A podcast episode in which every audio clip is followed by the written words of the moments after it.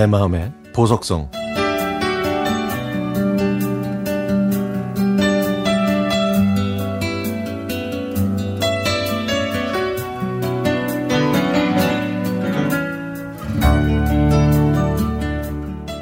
제가 해병대 이병이었던 2010년 7월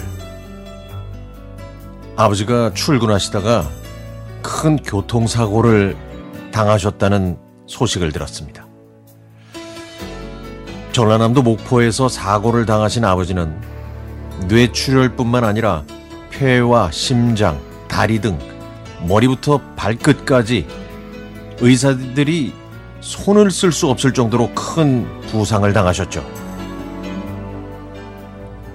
헬기를 타고 서울의 큰 병원으로 옮겨진 아버지는 상태가 좋지 않아서 즉시 수술을 받을 수 없는 상황이었고 의사들도 아버지의 의식이 돌아오지 않을 것 같다면서 죄송하다는 말만 반복했다고 합니다.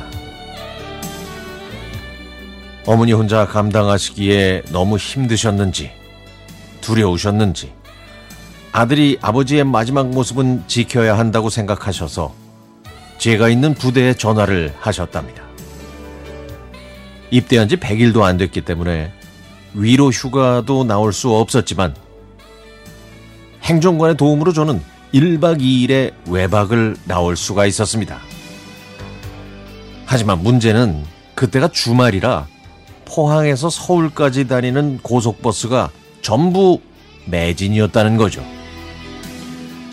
어쩔 수 없이 저는 터미널 의자에 앉아서 혼자 눈물을 흘리고 있었는데 그때 어떤 남자분이 흐느끼는 저를 보고 왜 우냐고 물어보더라고요.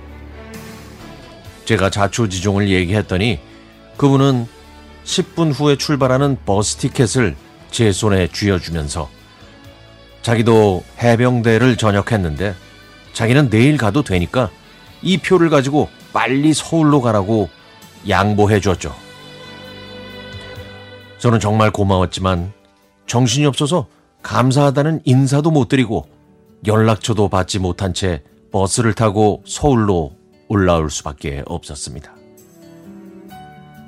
그날 저녁에 도착한 서울에는 비가 내리고 있었습니다.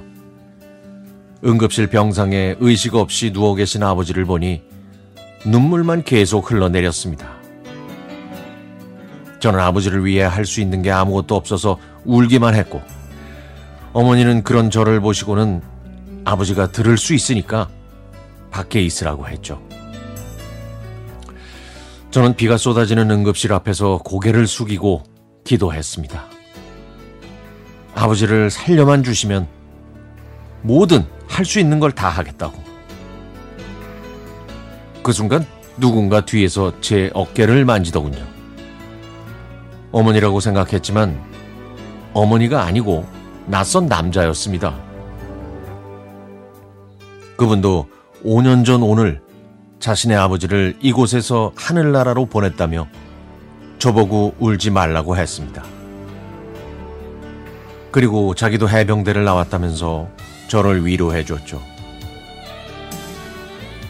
그리고 한 시간 정도가 지났습니다. 눈물을 멈추고 다시 응급실에 들어갔는데 아버지와 어머니가 안 보이는 겁니다.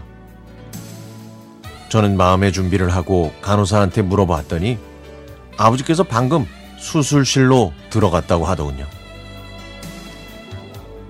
아버지의 수술이 다 끝나고 물어봤더니 응급실 앞에서 저를 위로해 줬던 그 분이 아버지가 빨리 수술을 받을 수 있게 양보해 줬다고 합니다.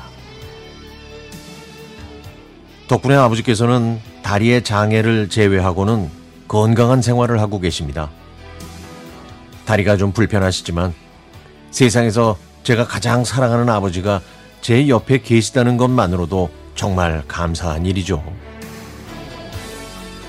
포항 버스터미널에서 저에게 버스 티켓을 양보해준 선임과 또 응급실에서 만났던 그 선임. 두 분은 저에게 가장 소중한 아버지를 살려주신 은인입니다. 정말 고맙습니다.